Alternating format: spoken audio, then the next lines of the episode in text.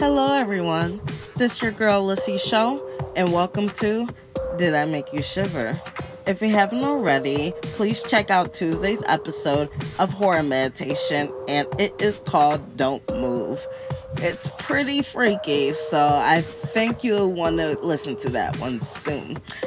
And if you're a new listener, welcome. If you haven't already, whether you're new or a continuing listener, please go to whatever platform you're listening to and make sure you subscribe and follow.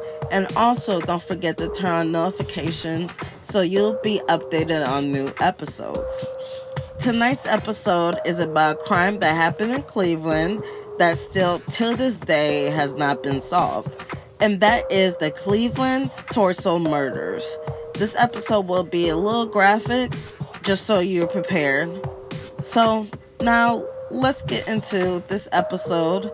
It is called What Happened to Cleveland.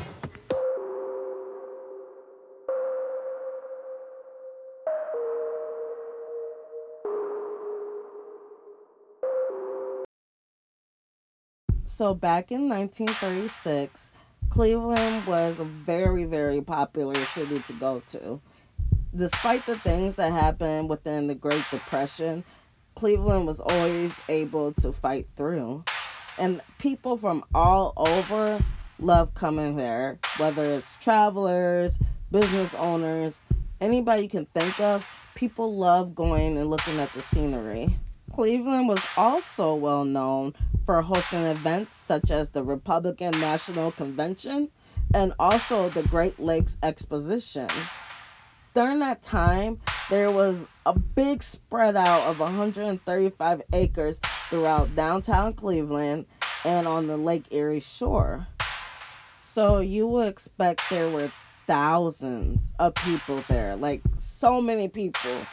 And also other businesses promote themselves like Higbee's department store, Standard Oil, and General Electric. But also during this time, a dark path was coming its way. In June 1936, June 5th to be exact, there were two boys, they just wanted to skip school and go fishing, so that's what they did.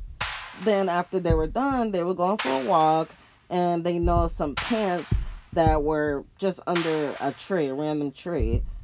Once those boys opened the pants just to be curious, they found a man's severed head. Hey, what would you guys do? You just taking a walk, whether you with a friend, family, or by yourself, whoever, you go up to a tree. Why these pants all folded up right here? And then you're like, oh, let me let me be curious and see. And then you see that shit, a severed head.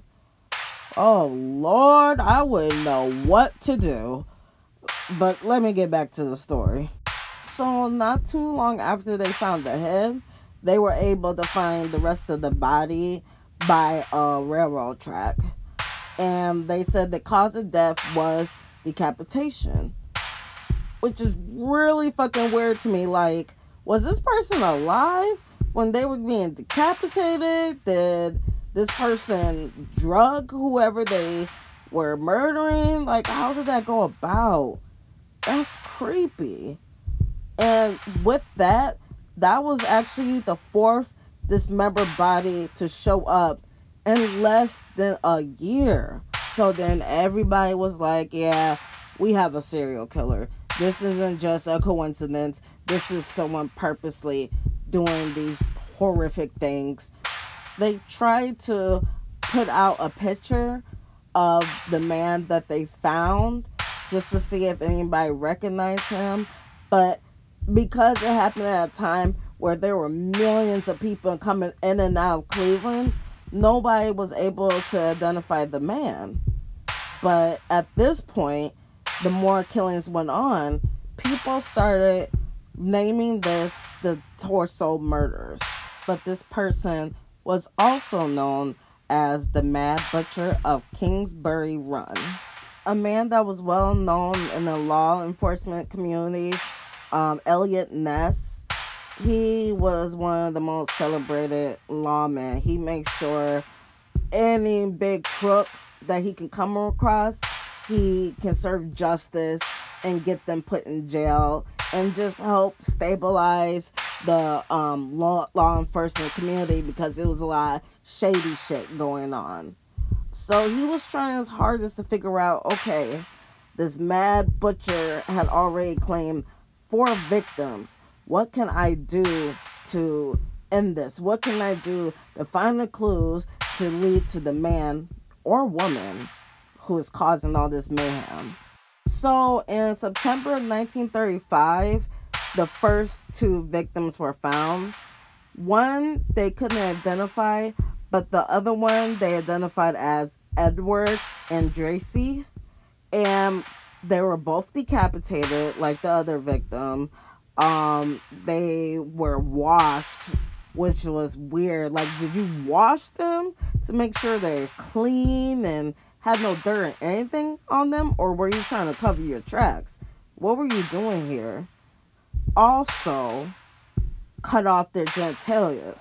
So I imagine they just took everything.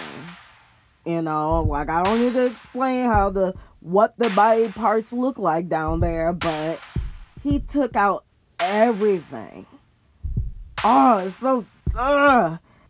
But however, a year earlier than that, a lower half of a woman's torso down to the knees had washed ashore east of Cleveland. They called her the Lady of the Lake.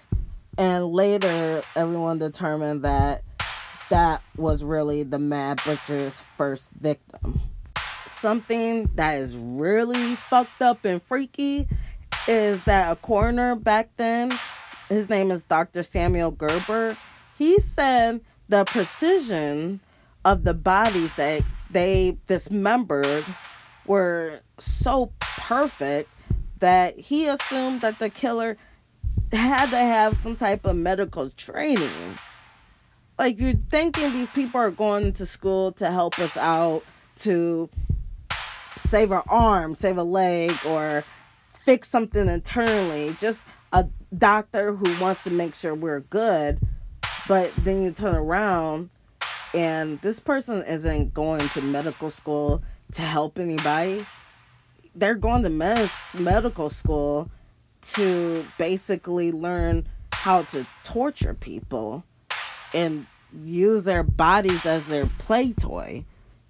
It's fucked up. So going back to Eliot Ness, you know, the well-known lawsman, he got word from many people who were scared and thinking, what if Dr. Francis Sweeney, which was a really well-known doctor in the area, what if he could be it? You know, everybody was getting scared of all doctors, so they just didn't know. So one day, Ness took Sweeney to a hotel room in private and questioned him. They even gave him a polygraph. Ness felt like this has to be the guy, but there just wasn't enough evidence to take him to trial. But strangely, for some years, Ness would receive taunting postcards from Sweeney. So I feel like if you're not guilty, then why are you harassing me continuously? Yeah, I understand that you have a problem with Ness because he basically probably fucked up your career. And I can see if you talk to him face to face or sent one mail message letting them know like like look like you need to make a public apology. Do whatever you can to kind of clear his name. But for you to keep on going and going and going sending messages it leaves up the question like if you weren't guilty then why are you harassing me so much? Soon afterwards ness got to the point where he was going mad. He felt like he was going crazy we're talking about a lawman who solved every crime that he came across. He always figured out who the killer was. But for some reason, with this case, he didn't have no clues. He didn't have nothing. He can match murders, but he just didn't have nothing.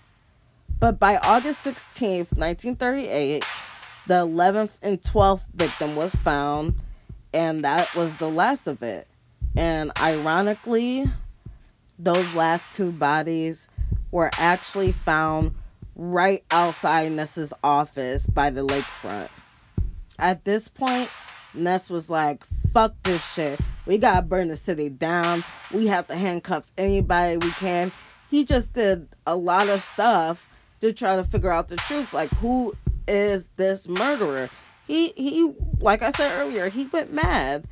And eventually they exonerated him for his actions. But unfortunately, at the same time, that's when the murder stopped. Later on in 1938, the killer guy looked cocky. He decided to write a letter to the police department saying, You can rest easy now. I have come out to sunny California for the winter. The killer claimed that he or she buried someone between Century Boulevard and Crenshaw and Western in Los Angeles, but they never found a body. The only suspect they ever really caught was Frank Dolezal.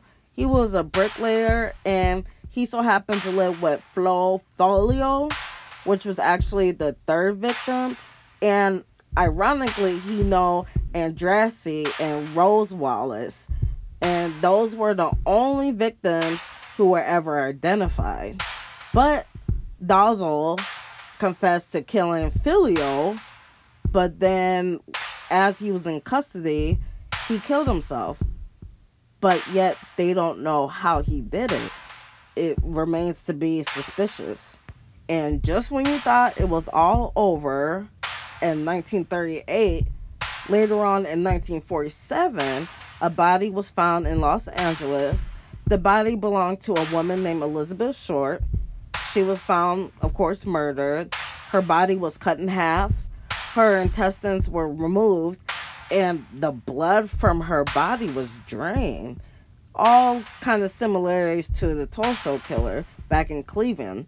But she was more famous, and you might recognize her as the Black Dahlia.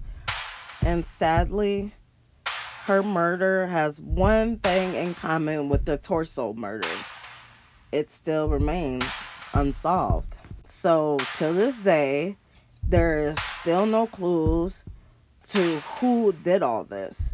Nobody found anything. So this I feel like this case is going to remain unsolved for life. Like no one is going to figure this out. And bringing it back to Eliot Ness, he died in 1957. And crazy enough, which really made me like scream a little bit, like really feel awkward, was Ness wanted his ashes spreaded by where all the killings happened. So I don't know what was the deal with that, but that's weird, and I would never do no shit like that.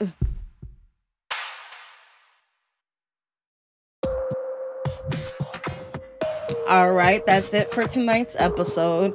I hope you enjoy it. If you want to, go ahead and research in Google about the torso killings.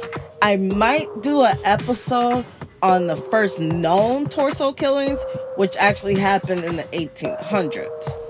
But you guys gotta let me know. Email me at I make you shiver at gmail.com. Once again, that's I make you shiver at gmail.com.